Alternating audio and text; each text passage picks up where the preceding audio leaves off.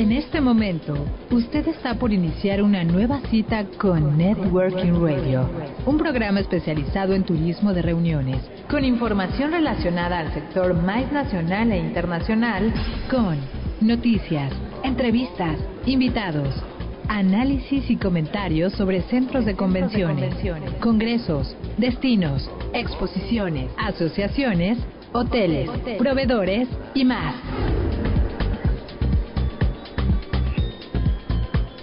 Networking Radio, un recinto plural donde converge la industria de reuniones. Bienvenidos.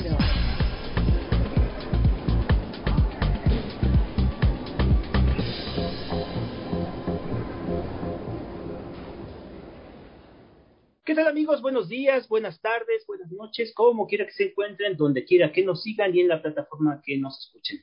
Sean todos bienvenidos a Networking Radio. Networking Radio, un programa producido por Factor Meetings, dirigido al sector MAIS o la industria de reuniones, donde hablaremos de los temas más relevantes que influyen en esta y que de la mano de expertos y profesionales estaremos conversando para entender y conocer aún mejor nuestra querida industria. Deseamos que todos se encuentren bien y con salud en casa y como siempre, muchísimas, muchísimas, muchísimas gracias a nuestros amigos del sector que nos hacen el favor de escuchar semana a semana en nuestro, nuestro querido México, en Estados Unidos, en Brasil, en Colombia, en España, en Alemania, en Argentina, en Ecuador, en Chile, en Bolivia, en Perú, en Italia, en Canadá e Inglaterra. Muchísimas, muchísimas gracias. Sean todos bienvenidos al recinto cultural donde converge la industria de reuniones.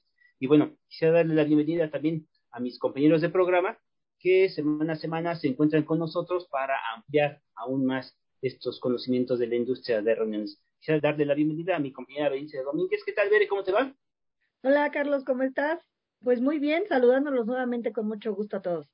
Un poquito malita de tu voz, pero te agradecemos infinitamente el esfuerzo que estás realizando. De igual forma, quisiera presentarles a mi compañera Nadia Roldán.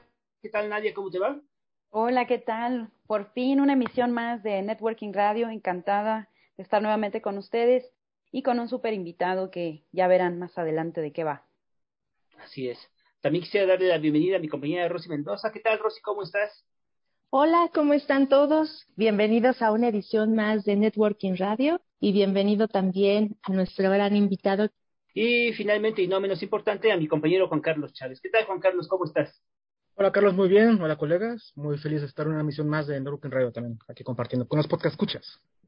Excelente. Bueno, un servidor, Carlos Calval, les damos la más cordial bienvenida Hoy estamos mucho, mucho, muy contentos porque hoy vamos a hablar de un tema muy importante con un experto que independientemente de todo el bagaje que tiene, es un extraordinario inspirador, el cual es también conferencista, maestro, instructor, podcaster, deportista de ultradistancias y bueno, un sinfín de cosas que se ha dedicado a hacer exitosamente y él es nuestro querido amigo Sergio Checo Hernández, el Barbón. Estimado y admirado Checo, ¿qué tal? ¿Cómo te va? Muchísimas, muchísimas gracias por estar con nosotros en Network Radio. Invitado. Invitado.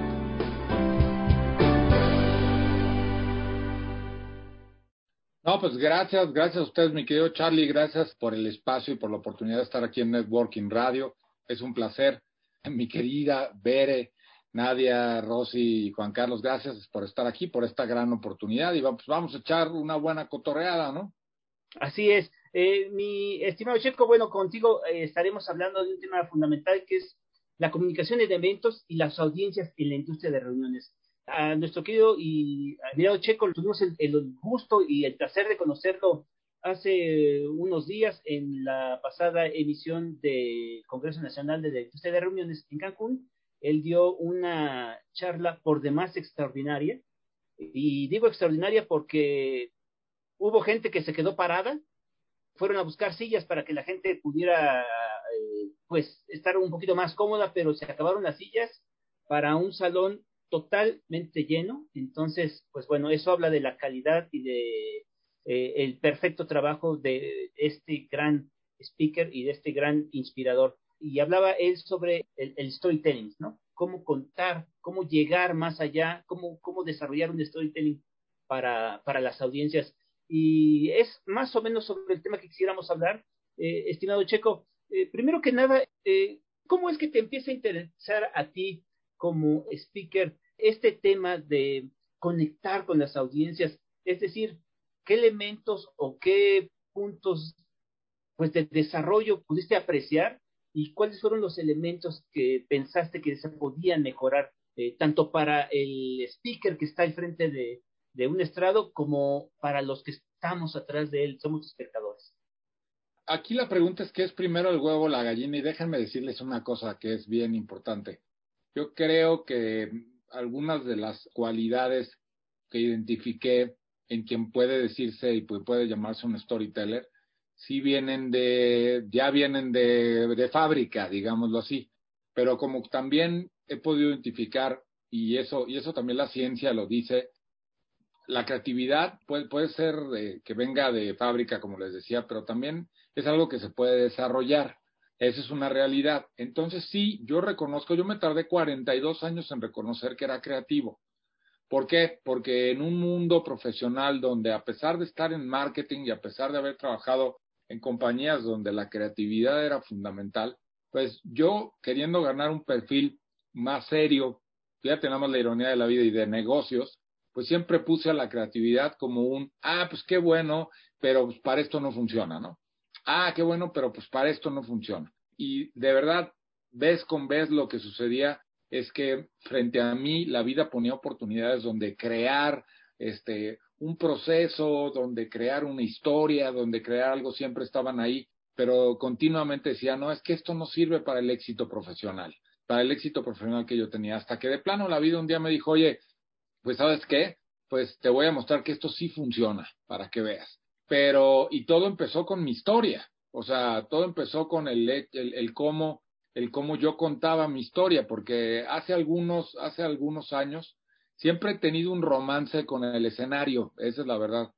Y cuando digo el escenario no tiene que ser cinco mil personas en un lugar, puede ser el momento en el que le estás hablando a una persona o le hablas a diez o a veinte, a cincuenta o a 300 personas. Para mí es absolutamente lo mismo. ¿no? La realidad es que eh, la vida me dijo un día, va, te voy a poner arriba del escenario, nada más que te voy a pedir un favor. No cantes porque cantas muy mal, ¿no? Y entonces me puso ahí y, me hizo reconocer la importancia del don de la palabra, o sea, y, la palabra desde la perspectiva positiva, ¿no? Y entonces, una vez habiendo reconocido esto y habiéndome aventurado en el mundo de, del barbón, en el mundo de Toma la Barbón, porque en el 2017 es cuando el barbón nace, digamos que es la fecha de nacimiento del barbón. Y entonces, eh, cuando el barbón nace, de ahí se empieza a gestar una historia. Se empieza a gestar una historia que sin yo tener conciencia, al final me estaba dando la pauta de cuál era la forma de conectar. Tuve el gusto en el 2019 de tomar el taller de Héctor Suárez Gómez de Comedia Honesta, y es decir, ¿y eso para qué? Pues si tú querías ser speaker. Y les voy a decir, ahí fue donde a, mí llegaron, llegó la claridad a través de Héctor, que eh, hoy puedo decir que es, es, un, es un gran tipo, es un gran profesional, este, es un gran amigo, y llegó la claridad a través de Héctor de la importancia de antes de querer conectar con los demás, tienes que conectar contigo. Y entonces, desde ese día, y con esas recomendaciones, esas herramientas, eso es lo que siempre hago. Cuando me voy a subir en un lugar, es bien importante reconocer el para qué me voy a subir a ese lugar y para qué voy a estar y qué es lo que voy a hacer. Entonces, después de en el camino empezar a probar y a probar y a probar, prueba error con esta forma de conectar, digámoslo así, se empezó a gestar esta forma única y esta metodología porque continuamente siempre repetía las mismas cosas, repetía y repetía y repetía, y empecé a ser muy disciplinado, porque a pesar de todo lo creativo y todo lo, lo, soñador que soy, soy muy estructurado para muchas cosas. Entonces repetía una fórmula, repetía, y entonces empecé a encontrar el poder de las historias, inspirar, conectar, este, dar un mensaje sin vigencia, y empezó, se empezó a formar, a formar, a formar. Y le dije, a ver, ¿cómo lo hago? Si lo tuviera que compartir, ¿cómo lo haría? No, pues la verdad es que primero siempre tengo bien claro cuál es el escenario. De ahí quiénes son los personajes y qué roles le estoy dando a cada uno de los que estamos en este espacio, por ejemplo, digámoslo así. O sea, aquí en Networking Radio yo sé que es una entrevista, yo sé que hay un ambiente de camaradería entre nosotros, sé que puedo soltarme el pelo, sé que el barbón puede ser 100% lo que es. Dos, ¿qué personajes? Ustedes llevan el control de esto. Al final yo soy el invitado y entonces entiendo perfectamente que la regla de oro en una, en una entrevista es que el entrevistador habla menos que el entrevistado. Y entonces cuando hago mis podcasts me di cuenta que esa era la razón de ser y empecé a medir el porcentaje, el porcentaje de tiempo que la gente hablaba y cuánto hablaba yo. Y entonces aprendí una cosa maravillosa. Conectar es escuchar. Entonces tú escuchas y de lo que yo voy diciendo, tú vas hilando la conversación. Por eso sí hay que prepararse, pero definitivamente también algunas veces puedes llegar sin preparación y el mismo invitado, si le haces las preguntas correctas, te lo va sacando. Y por último, los roles. ¿Quién hace qué? ¿Quién es el líder? ¿Dónde está? ¿Qué rol juego yo? Y de ahí empecé a entender que todas las historias tienen tres partes. Establecimiento, clímax y resolución. Y esto aplica para una presentación que le vas a hacer a un cliente, pero también aplica para cuando te vas a vender un lugar y entendí que en la vida tienes que estar preparado con la historia que tú te cuentas todos los días o con la historia con la que quieres conectar con tres versiones. La de 10 segundos, la de 10 minutos y la de una hora. Las tres funcionan para cosas diferentes. Entonces, de ahí a finales del 19, a finales del 19, cuando la pandemia estaba en su apogeo, o sea, cuando ya se veía, se veía venir, entonces a finales del, del 19 eh, nació Contador de Historias. Pero Contador de Historias nació más desde una perspectiva de introspección, es cuál es la historia que te cuentas todos los días, y entonces era un taller de propósito, de storytelling. Y lo que sucedió antes de la pandemia, eh, se me cancelaron muchas conferencias que tenía presenciales y di más de 40 charlas virtuales de mayo del, a diciembre del 2020, más de 40, 50 charlas virtuales, muchas de ellas sin cobrar, ¿eh? esa es la verdad, por sumar con la intención de hacerlo. Pero desde ahí me empezaron a decir, oye, está buenísimo, nada más que está padre, contador de historias, pero hay, ¿qué beneficio hay detrás de eso? Y entonces lo empecé a aterrizar en este modelo del cual ustedes pudieron ver aquel día en Cancún. Y esto aterrizó en, en oye, pues lo podemos llevar a una organización de ventas, sí. Oye, lo podemos llevar, eh, tengo algunas historias sobre esto. Sanofi me llevó a, a darle el taller a sus médicos genetistas. Imagínate nada más. Entonces yo primero decía, ok, el médico genetista, gente experta que está tratando enfermedades raras, enfermedades muy raras, este, que de verdad hay unas veces son uno en mil, uno en un millón, pero también organizaciones de ventas. Este, entonces, ahí fue donde tomé la decisión de, más allá de, de, de llamarme Checo Hernández el Barbón, cambiar mi profesión, amar mi profesión, abrazar mi profesión. Y entonces dije, sí, soy speaker, pero antes de ser speaker soy storyteller. Eso es lo que soy. Qué bonita historia. Oye, Checo, eh, tocaste dos temas interesantes justo en tu conversación, que fue el tema de la pandemia y el tema de las audiencias, ¿no? Sabemos, por, evidentemente, que pues todo cambió. Y en ese sentido te quiero preguntar, para aterrizar la parte de, de, de pandemia y la parte de las audiencias, ¿qué espera o qué aprendiste durante la pandemia? Y lo digo porque finalmente es, es tratar de volver a conectar, reconectar, contar una historia desde un medio completamente diferente, que no, donde no tienes un contacto per se con la gente, sin embargo, pues todo lo tienes que hacer vía virtual. Digo, no sé si se tenga que simular o parecer a una transmisión en tele o algo así, porque finalmente pues también la gente que transmite en directo desde la tele se vale de ciertas herramientas para poder conectar con la audiencia. ¿Tú cómo, cómo lo viviste, cómo lo aprendiste y, y, qué sugerencias nos tienes en ese sentido para los que siguen haciendo, por ejemplo, conferencias virtuales? Te, te voy a decir una cosa, Nadia, muchas gracias por lo de qué bonita historia. Te voy a decir una cosa. Hay algo, o sea, yo al principio uno nunca sabe qué puede suceder. Jonathan Loidi, que es un gran consultor y speaker, de los cuales yo admiro, argentino, es el fundador del Grupo C. Eh, tuve la oportunidad de tener una charla con él, ahora les cuento un poco en el formato digital, a través de Instagram al inicio de la pandemia. Y mi queridísimo Johnny me dijo una cosa. Me dijo, mira, Barbón, hay algo que es fundamental. la gente que está esperando a que se abra el mundo cuando se termine la pandemia no está entendiendo absolutamente nada. Esto en lo que estamos metidos, ahora que estamos encerrados, es un entrenamiento para lo que viene luego. Entonces, asegúrate que te preguntas cuáles son las cosas a través de las cuales tienes que trabajar. Y entonces, yo una de las cosas que hice fue que me aseguré seguir creando contenido a través de las redes sociales, no importando el número de seguidores que tuviera. Y por el otro lado, descubrí que no hay límites a través del mundo de las redes sociales, del mundo digital, cuando tú quieres conectar con alguien.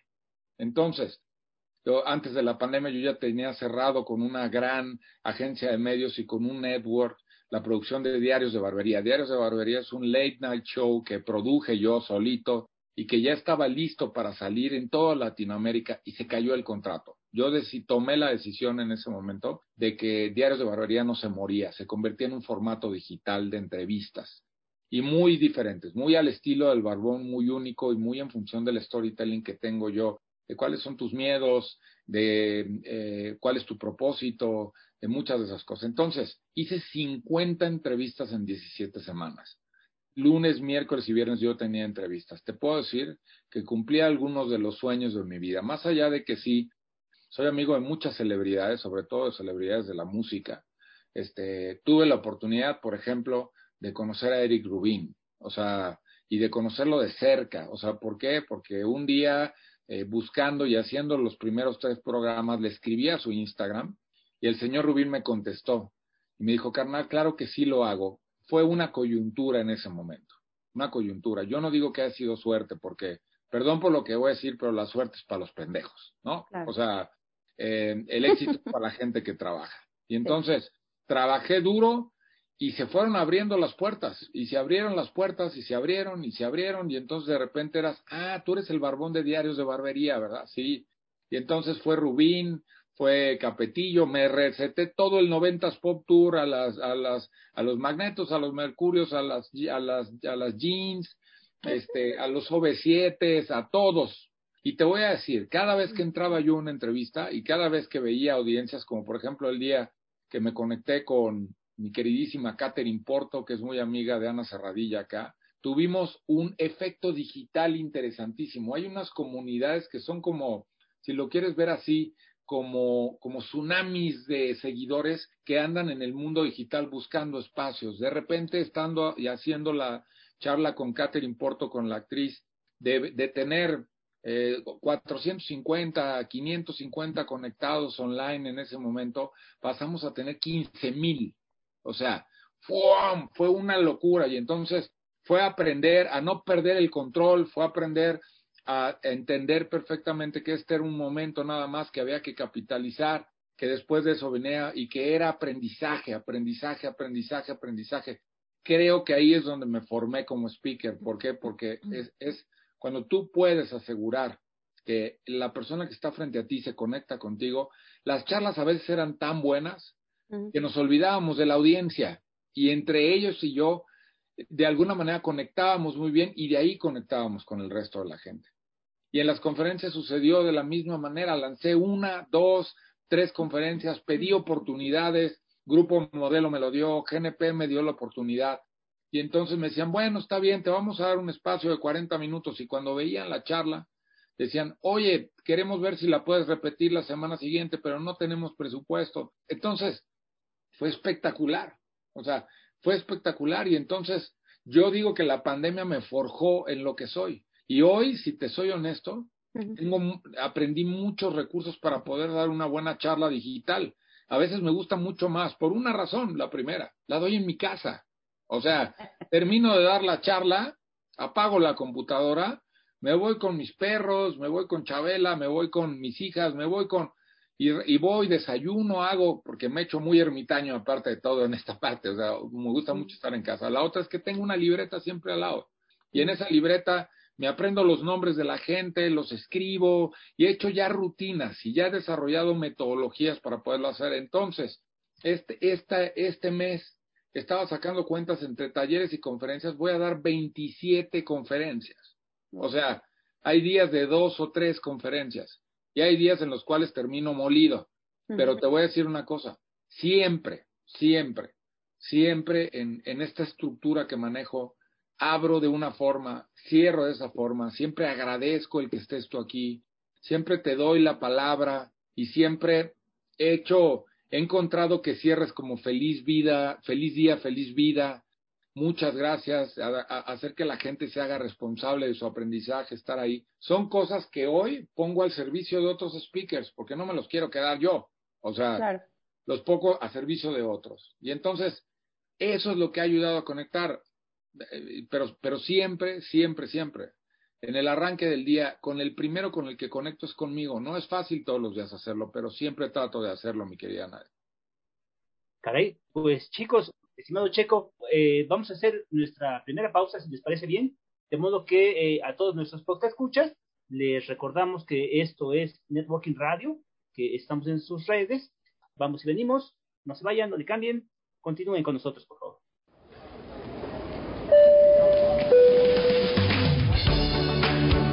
Es momento de hacer una pausa, pero no se vaya. Sus citas de networking continúan. Regresamos.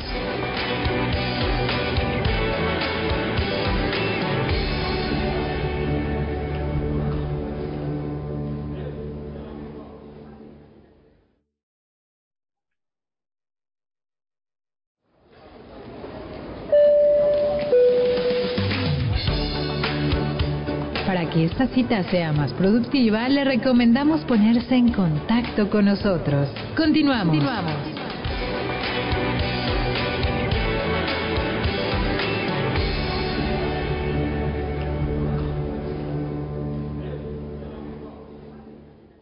Ok, bueno, ya regresamos a Networking Radio. Eh, bueno, una vez más, bienvenido, Sergio. Eh, en tus palabras, ¿cuál es la diferencia entre explicar y contar Digo, hay eventos, lo vimos en Cancún, en otras conferencias donde la gente luego se sale, ¿no? De las conferencias. El conferencista se explica, pero realmente, ¿cómo es que conectas con, qué es conectar con las audiencias, ¿no? Tú tienes, has trabajado con Coca-Cola, Ferrero, eh, conectabas igual a los consumidores con las marcas. Entonces, ¿cuál es esta diferencia y cómo es que se puede lograr?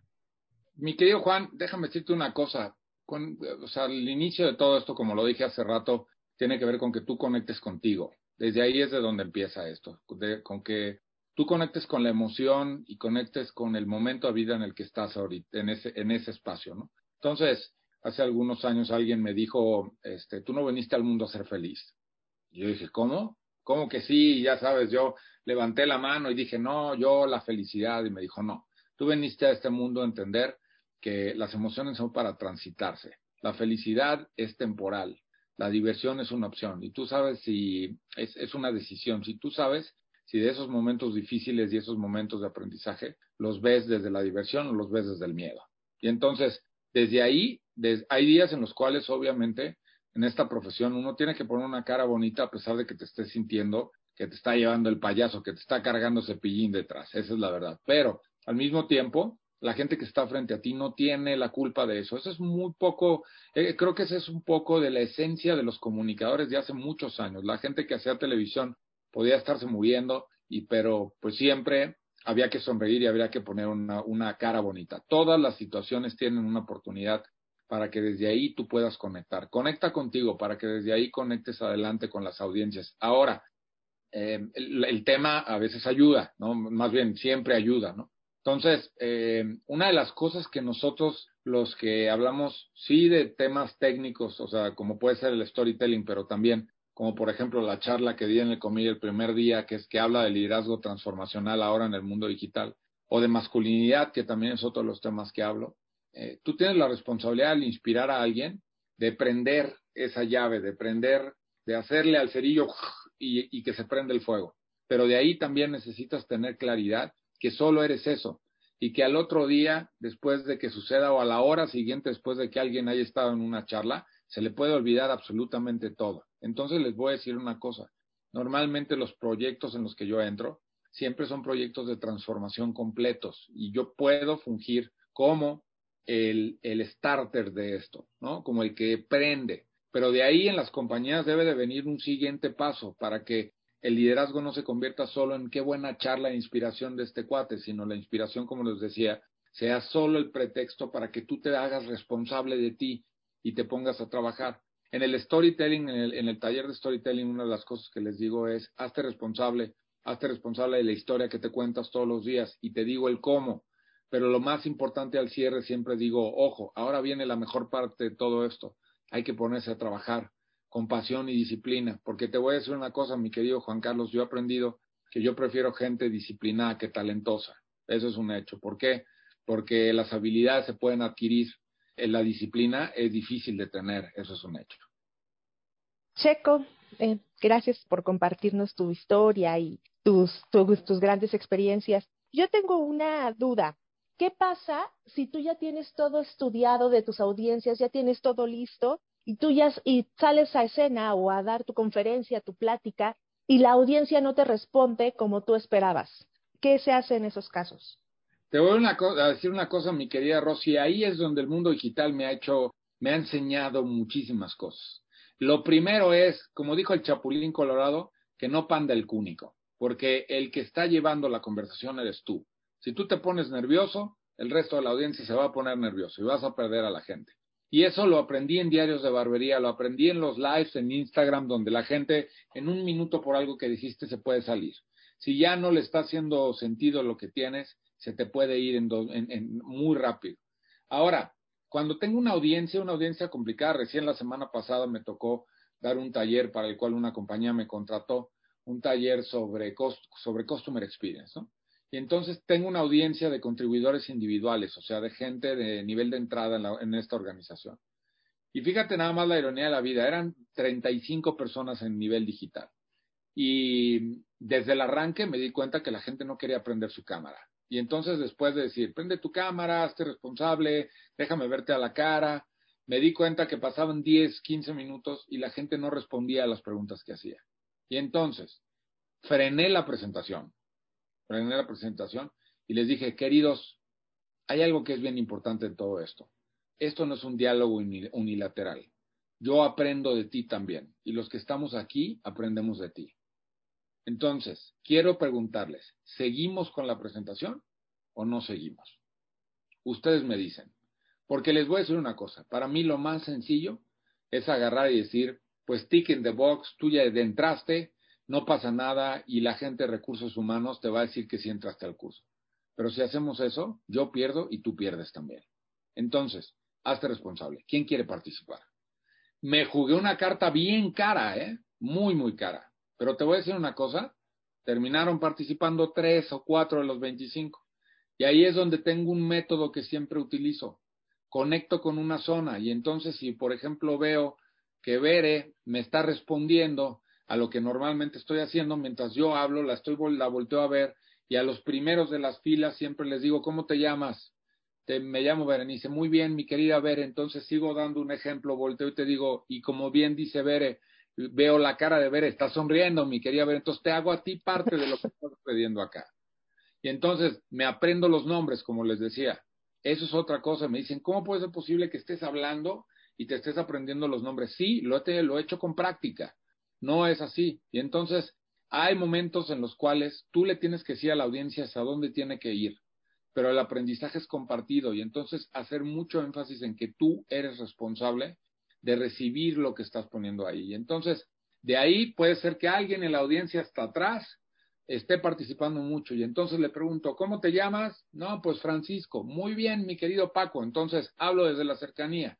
Y entonces, en una audiencia de 80 personas, 60 personas como los que había ese día en el comil, agarro a cinco o a seis, como mis patiños, como mis paleros, ¿no? Y eso lo que hace es que la gente te dice, ah, a mí me encantaría que me agarrara. Y entonces, empieza a participar. Y si logras levantar esa ola, Rosy, estás del otro lado, porque la audiencia es tuya, definitivamente. Claro, también considerando que siempre va a haber los que digan, ay, que a mí no me señale, que a mí no me pregunte, también teniendo en cuenta eso, ¿no? Los que, y los que dicen a mí no me pregunté, esos los identificas luego, luego. Y a esos son a los que más les pregunto. O sea, y les digo una vez, y entonces fíjense nada más, lo que hago es que lo que hago aquí es cuando siempre que arranco, pongo, no importa que sea Teams, que sea Zoom, que sea Webex, lo que sea, y entonces, antes de entrar directo a la presentación, una de las técnicas que tengo es que digo, ¿cómo están? Buenos días, yo soy Checo Hernández el Barbón, agradezco la oportunidad de estar aquí con ustedes y quiero saludar en especial a mi querida Bere Domínguez, a Carlos Galván, a Nadia Roldán, a mi queridísima Rosy y a Juan Carlos que están aquí con nosotros. Si tú andas pendejeando por ahí, digo tu nombre, pum, luego, luego dices, ah, caray, ya me vieron. Y entonces regreso. Y entonces cada vez que hago una pregunta, si no me estás contestando, recorro todo el Webex, todo lo que sea, toda la pantalla y repaso otra vez 10 o 15 nombres. Y entonces ahí te hago responsable. Ahí te hago parte de esto. Y ahí no tienes opción para no sumarte. Si ya no quieres, a raíz de esto, uno de los clientes, que es este, una aseguradora, a raíz de este tipo de interacciones, el cliente se dio cuenta de quién nada más prendía su cámara para que le pusieran palomita en el taller. ¿Y sabes qué está haciendo? Se da cuenta cuando alguien no participa y entonces a la mitad de la sesión los bajan. Sí. Y recursos humanos habla con ellos para decirle, oye, no nos mienten. O sea, eh, así es. Oye, pues qué, qué difícil y qué bueno que, que realmente hayas, hayas tenido ya toda esta estrategia para atrapar a las audiencias, porque yo creo que es una de las cosas más complicadas ahorita, sobre todo por el tema también de las generaciones, ¿no? Que a lo mejor en una audiencia puedes tener varias generaciones y bueno, ahorita lo, lo dijiste muy claro, cuál es tu estrategia. Y ahora, eh, después de la pandemia, se ha hablado de la creatividad, de la innovación, de incluir el storytelling en nuestras campañas, en nuestras empresas, en, ¿no? en la parte de venta. ¿Cómo hacerlo? Porque se escucha por todas partes, lo, lo, lo, lo escuchamos, este, te hablan del tema, pero realmente cómo aterrizarlo, porque tampoco es tan fácil, como dices, cuando empiezas a, en la parte de la creatividad, a veces no es tan fácil que de un día para otro volverte creativo. Tiene su tema también. Entonces, ¿tú, ¿tú cómo lo abordas o cómo sería tu recomendación para que la, las audiencias pudieran retomarlo para, para sus empresas? Te voy a decir, mi querida Bere, sí, no, no, no es tan fácil, no es difícil tampoco. No es tan fácil, pero no es difícil. Yo siempre digo, hace algunos años, en, cuando estaba yo en Coca-Cola, eh, el que era el vicepresidente de marketing en ese momento, Jaime Aguilera, que si en algún momento y en algún lugar del mundo nos escucha, creo que anda por España, dijo, se paró un día en una junta del área de ventas y agarró, dijo, señores, aquí todos hacemos marketing. Y la gente dijo, no, claro que no. Ahora, si tú crees que la creatividad tiene que ver con que hagas comerciales de televisión de los ochentas, radios, y se te ocurre un visual bonito, claro que estás equivocado, estás equivocado y claro tienes toda la razón, porque eh, pues eso, eso pues sí lo hacen la gente de las agencias, ¿no? Pero los grandes creativos de la historia no trabajaban en las agencias, porque ni había agencias. Los grandes creativos de la historia era gente que no tenía límites para poderlo hacer. Este, Ocampo, por ejemplo, que es el allense, bueno, que vivió en, en Celaya, Octavio Campo, todavía vive más bien, vive en la Ciudad de México, pero tiene un museo en Celaya, que le dicen que es el Da Vinci mexicano, el mismo Da Vinci, ese es otro. Era gente que no tenía límites en la creación, lo podría hacer en pintura, lo podría hacer en muchas cosas, pero sabes qué, siempre, siempre buscaba el, el aprender, primero aprendía y después de aprender a hacerlo, luego se daba rienda suelta en formar con elementos, en probar con muchas cosas. Entonces, lo que siempre me gusta decir cuando voy a una compañía, a un lugar y hablamos de creatividad, les digo, tú puedes ser creativo, nada más que te tienes que poner a trabajar en ser creador de cosas. Es que a mí no me vienen las buenas ideas. La creatividad puede ser buenas ideas, pero la creatividad puede ser también que busques soluciones a problemas de todos los días. Eso es. Entonces, oye, ¿qué pasó? ¿Por cómo arreglaste el baño que se estaba saliendo el agua? No, pues le puse, ¿sabes qué? Este, plastilina y, y luego estaba haciendo un puré de papa, y entonces le puse puré de papa por mientras para que, y luego se, se congeló. O sea, estoy diciendo algo que a lo mejor suena muy tonto, pero no. Todos somos creativos, todos siempre estamos buscando las formas de poder solucionar las situaciones del día a día. Lo que pasa es que algunos lo hemos puesto en una profesión y en un método. Y entonces, por ejemplo, este, yo normalmente Hoy me piden campañas, me piden algunas cosas y me dicen, oye, ¿y tu equipo de diseño? Y les digo, no, yo hago todo. Me dicen, ¿cómo? ¿Tú haces todo? Y le digo, sí, yo trato de hacer todo para poder entender hacia dónde va con la historia y de ahí pido luego que el equipo de diseño y el equipo del video, el resto, terminen haciendo las cosas. Pero me tuve que hacer autosuficiente. En la pandemia, mi querida Bere, tuve que aprender diseño, tuve que aprender a usar las herramientas de diseño, tuve que aprender a usar las herramientas de video, de, editar. tuve que aprender a grabar podcast, tuve que aprender a hacer muchas cosas. Y entonces ahí es donde todos nos podemos reconocer creativos. Esa es la verdad. Simplemente hay una cosa que por la cual no lo hacemos, por el miedo al que, a que te digan, ah, no, es que eso no sirve. Ah, no, es que entonces tu perfil de negocio se va. Es que los ingenieros no son creativos. Hay ingenieros que son mucho más creativos, hay doctores que son muy creativos. La creatividad tiene que ver con la creación de soluciones, eso es lo importante. O sea, la creatividad no es buenas ideas, nada más, porque las buenas ideas se las lleva el viento. Eso es lo más importante. Entonces, es retarte, es, te reto continuamente. Te reto a decir, ¿por qué no eres creativo? ¿Por qué, por qué no? Porque, y entonces vuelvo a lo mismo. la misma historia es, hazte responsable, veré. Hazte responsable de, solucionar las situaciones que tienes en tu vida. Y no esperes que entonces llegue alguien creativo para poder sacar adelante a tu empresa.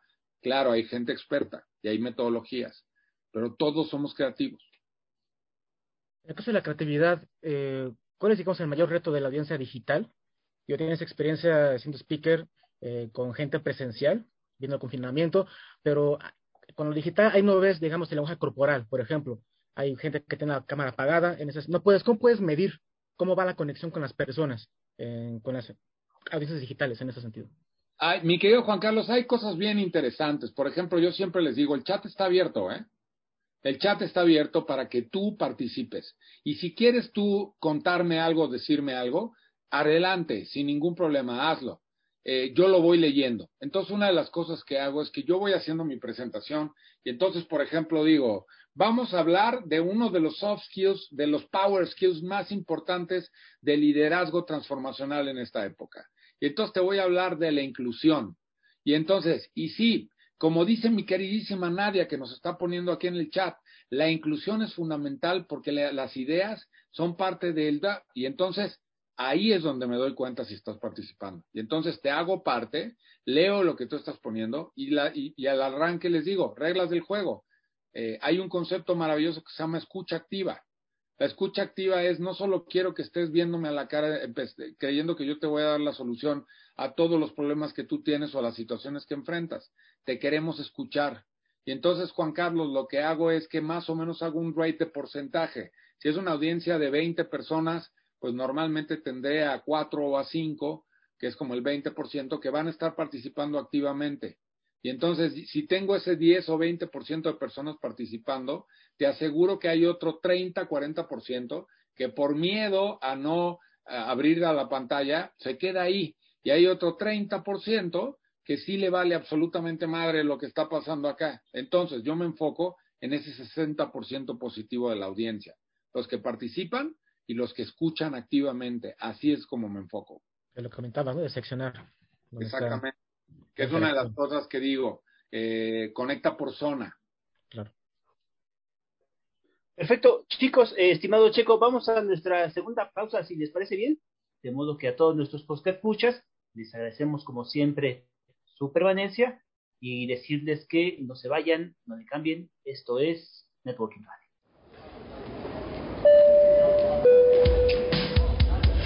Es tiempo del coffee break. En unos minutos continuaremos con nuestro networking. Volvemos.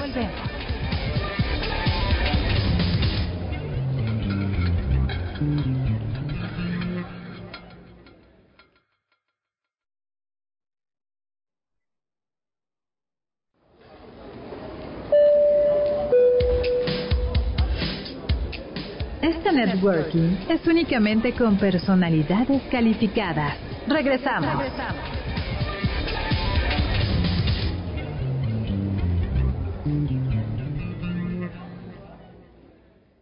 Y regresamos amigos, regresamos, qué bueno que continúan con nosotros.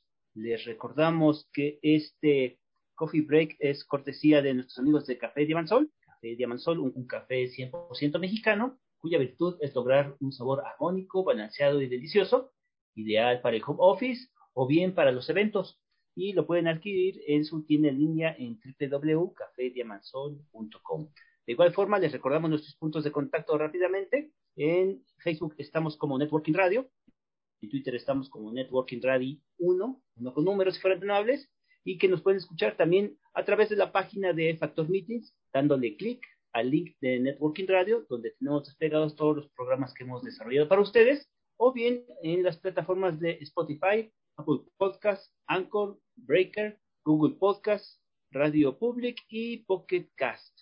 Y bueno, regresamos con nuestro querido amigo Checo Hernández. Checo, eh, de todo este bagaje que has eh, podido ver, observar, estudiar, eh, desde tu punto de vista, ¿qué le está fallando hoy o cuáles serían las áreas de oportunidad que deben de tener hoy los speakers ante las audiencias? Es decir, muchas veces hemos visto que hay eventos y que hay alguien que sabe, que es muy inteligente, que sabe, que sabe perfectamente su negocio, pero el problema es que a la hora de estar en el estrado no sabe comunicarlos y lo que es peor, no sabe conectar con sus audiencias.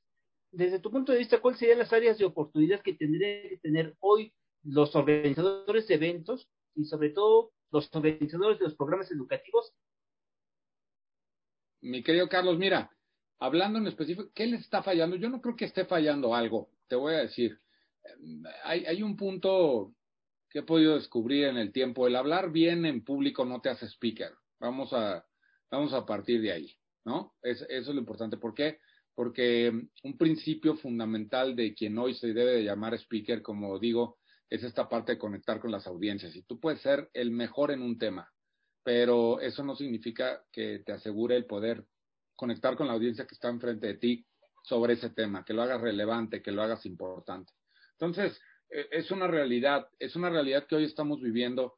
Eh, enfrentarte al mundo digital, enfrentarte al mundo presencial, con una generación a la cual eh, le cuesta mucho trabajo la atención. Este, recién en el evento que estuvimos en Cancún me pude dar cuenta en una de las ponencias de uno de mis grandes amigos que estuvo por ahí, mucha gente en el celular. Entonces tú compartes espacio con, pues, con el mundo digital, ¿no? Entonces tienes que aprender a digitalizar lo que estás diciendo y al asegurar que la gente se mantenga con esta atención continua, porque antes no teníamos el celular, antes simplemente pues yo te ponía atención ahí, más allá del que se estuviera durmiendo o estuviera platicando o haciendo otra cosa.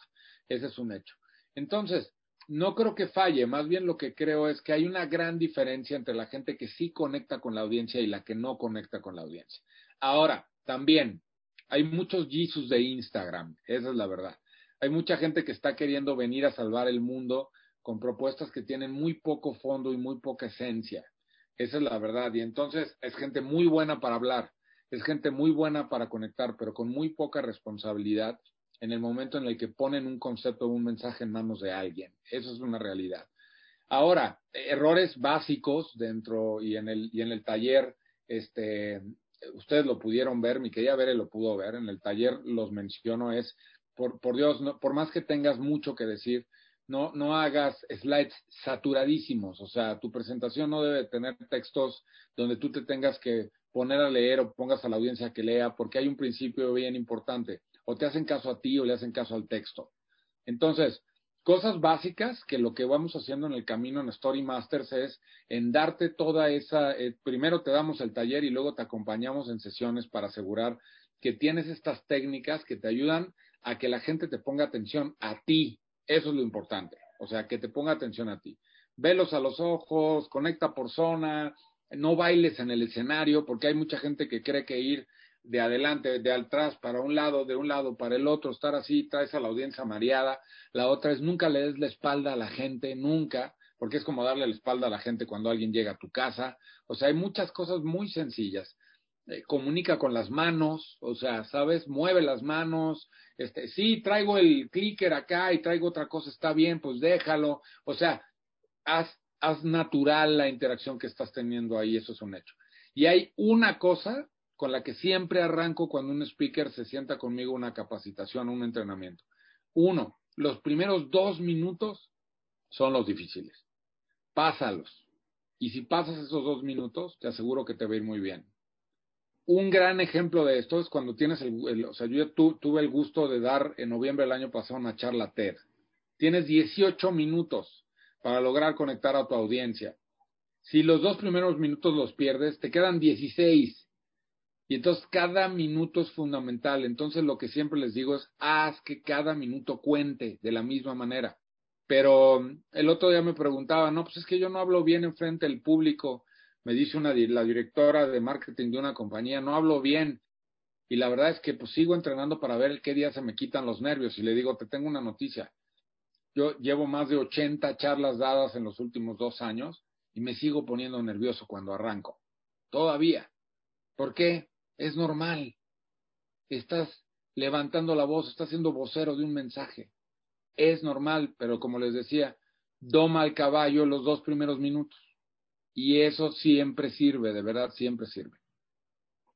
Qué gran tip, este, Sergio. La verdad es que, digo, alguna, alguno, alguna vez nos ha tocado este, estar interactuando en público y no es fácil, como dices, el estar captando a la audiencia, captar el interés y demás. Y justamente mi pregunta va relacionada con eso. Eh, tú hablas, por ejemplo, de los escuchas activos, pero ¿qué pasa con las personas que por naturaleza son más kinéticos o son más visuales. En ese sentido, ¿cómo un speaker tiene que atrapar a esa audiencia que igual unos están pajareando lo que quieras, unos son escuchas activos, pero otros son más kinéticos y otros son más visuales. En ese sentido, ¿cómo tú proyectas un mensaje y conectas con ese tipo de personas? Hay, otro, hay otra técnica que es bien importante y es cómo modulas tu voz. Ustedes se han dado cuenta de una cosa. Yo hago pausas.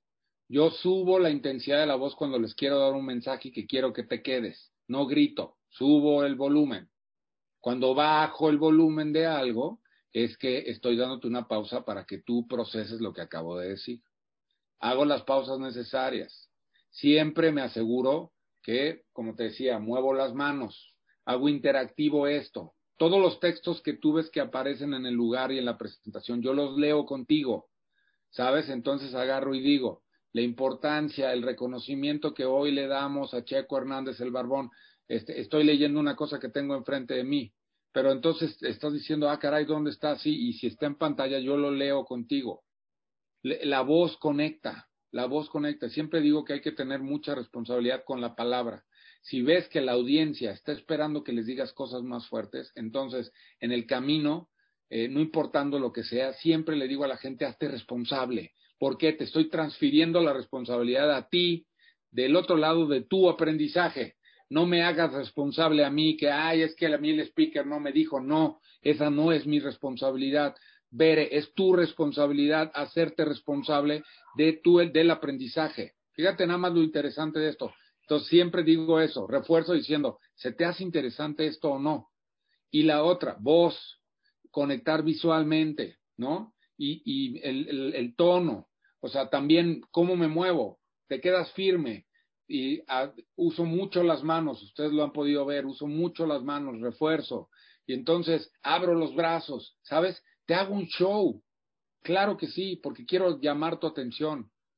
Si tú estás con la mano en la bolsa, volteando a ver la pantalla, con el de este así, eh, no volteando a ver a la gente, híjole, perdón, no va a pasar. O sea, y de nuevo, no estás conectado contigo y no vas a estar conectado con los demás. Que a nadie así. Es muy sencillo. La verdad es, es sencillo, pero es muy potente.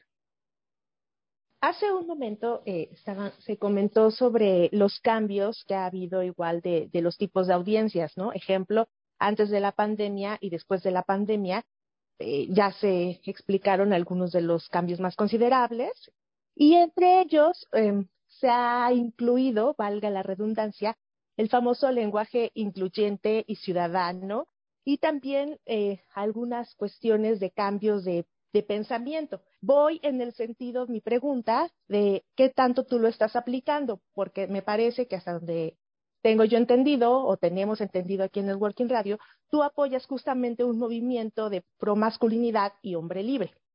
Entonces, no sé qué tanto también ha influido para que tú tengas que modificar algunas cuestiones de tus contenidos. No es lo mismo hablar de una audiencia de hombres o de mujeres, una audiencia de una compañía en una estructura de ventas donde tienes más hombres. No es, no es lo mismo hablar de una audiencia. Me ha tocado estar en espacios 100% de mujeres. Les voy a decir una cosa que es maravillosa. La mujer es mucho más receptiva, mucho más participativa, se suma mucho más rápido a lo que normalmente las audiencias siempre me toca que de 10, 6 son mujeres que están participando porque se hacen responsables de su aprendizaje, esa es una realidad. yo respeto, respeto profundamente a, a quien quiere incluir este lenguaje incluyente, no comparto, o sea, no comparto por una simple y sencilla razón, porque hay muchas teorías alrededor de el lenguaje está definido de esta manera, el hecho de que yo diga ellas, ellos, o de que diga lo que sea, o sea, al final, pues sí tenemos un género, esa es la verdad, entiendo que existe algunas otras, este, hemos evolucionado en, en estas definiciones, lo entiendo perfectamente, lo que sí es que creo que más bien el, el, la inclusión está desde otra perspectiva. Entiendo lo del lenguaje, entiendo, pero la inclusión está en el respeto, la inclusión está en las ideas, la inclusión está en muchas de esas cosas. Ahí es donde, no importando seas mujer, seas hombre, seas parte de la comunidad o seas gay, no importa lo que sea, no importa, tu idea tiene el mismo peso, tu conocimiento tiene el mismo valor.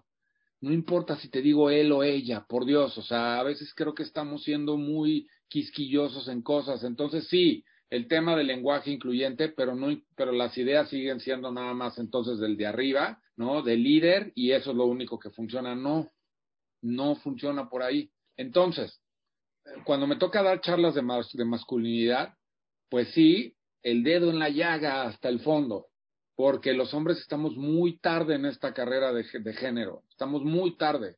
Ustedes, las mujeres, están avanzando, la comunidad está avanzando, todos avanzan y nosotros estamos sentados, literal, viendo cómo el mundo avanza y sin querer reformular qué es lo que hay, pensando que si se acaba el machismo, entonces nosotros ya sumamos al mundo. No, no es por ahí. Entonces, cuando doy charlas de masculinidad y cuando lo hice en el TED, déjeme contarles una anécdota. Fue en Aguascalientes, en un foro bien lindo. Tenía la audiencia llena, me tocó cerrar el evento y lo digo con mucho orgullo, en la primera fila estaba la alta planilla de una compañía de Aguascalientes que eran puros señores de 60 bajos, 60 medios, ¿no? Y entonces generé tal nivel de incomodidad en estos señores que al final, cuando toda la gente se paró a aplaudir y, a decirme felicidades, muchas gracias, qué bien que estás poniendo este tema, estos señores no se levantaron, ni siquiera aplaudir. Ni siquiera dejen todos aplaudir, ni siquiera se levantaron. Entonces ahí es donde digo, qué bien, esos siete, ahí es donde yo estoy haciendo la chamba. Y entonces yo ya no le tengo miedo a las audiencias difíciles. ¿Por qué? Porque si tú no te haces responsable de tu aprendizaje, me da muchísima pena. Yo no tengo por qué estar, o sea, entonces, pues no te considero. Y si la compañía pagó esto para que tú aprendas y tú no quieres aprender, pues es tu responsabilidad, no es la mía. Y si por eso me vas a evaluar mal diciendo, no, no me gustó la plática, pues muchas felicidades, ¿no? Pero sabes qué, yo voy a seguir en este camino. Te aseguro que tú vas a seguir con esa misma postura. Entonces es un cambio literal de un nivel de coparticipación y de conexión con la gente con la que tú le estás dando ese mensaje, mi querida Rosa. Quería nada más preguntarte si dabas entonces talleres eh, por, por género, es decir, solo para mujeres o solo para hombres o también combinado o cómo es? Recién el día de ayer acabo de tener el primero, desde hace muchos años le traía ganas hacer eh, foros de hombres.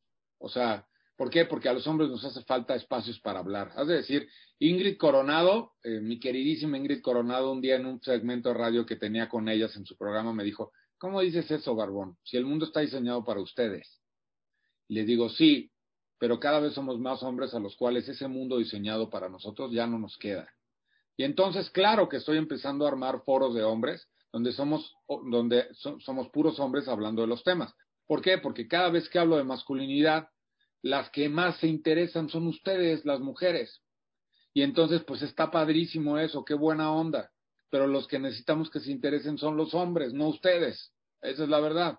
Entonces, desde ahí es de donde doy. Ahora, me ha tocado dar, me han pedido, oye, ¿nos puedes dar el taller de storytelling para puras mujeres? Sí, ahí en el storytelling, en el liderazgo y en esto, la audiencia no me importa, o sea, la audiencia es, pero en esto de masculinidad en específico, sí estoy buscando audiencias de hombres donde resuene el tema, donde les duela, donde los incomode. Les dije, si sales de aquí diciendo, este cuate es un imbécil, qué bien, hice bien mi chamba. ¿Por qué? Pues porque algo en el fondo te está calando durísimo, paternidad, relaciones de pareja, mundo profesional, amistad, o sea, sabes muchas de esas cosas. Entonces, si es así, bien, qué bien, qué bien hecho. ¿Por qué? Porque funcionó. Oye, Checo, pues avísanos cuándo van a hacer. Yo estoy muy interesada, por favor. ¿Qué otro tipo de conferencias y contenidos compartes con, con la gente que te sigue? No sé si nos pudieras explicar en ese sentido todo lo que das, los horarios, si ahorita te vas a presentar en algún evento, algún foro. Estamos muy interesados y este es un espacio para ti para, para promocionarlo. No, hombre, pues muchas gracias, Nadia. Mira, el taller de storytelling, la, mm, la conferencia de liderazgo y, y, lo que lo que lo que desarrollo de soft skills venga y que tú en tu compañía me pidas que desarrollemos juntos y que yo lo haga a nivel de, de conferencia, eso lo hago en función de lo que las compañías me contraten. O sea, tú me puedes llevar, recién por ejemplo, a raíz del evento El Comir, tengo ya tres propuestas que están caminando con compañías relacionadas de la industria de reuniones, ¿no? Este, lo platicábamos con mi querido Charlie exactamente sobre el tema. Y entonces ahí uno me dijo, oye, nos encanta el tema de storytelling para ventas, ah, pues adelante. Y otro me dijo, oye, no, no, nos encanta el tema de liderazgo transformacional, muy bien, entonces perfecto.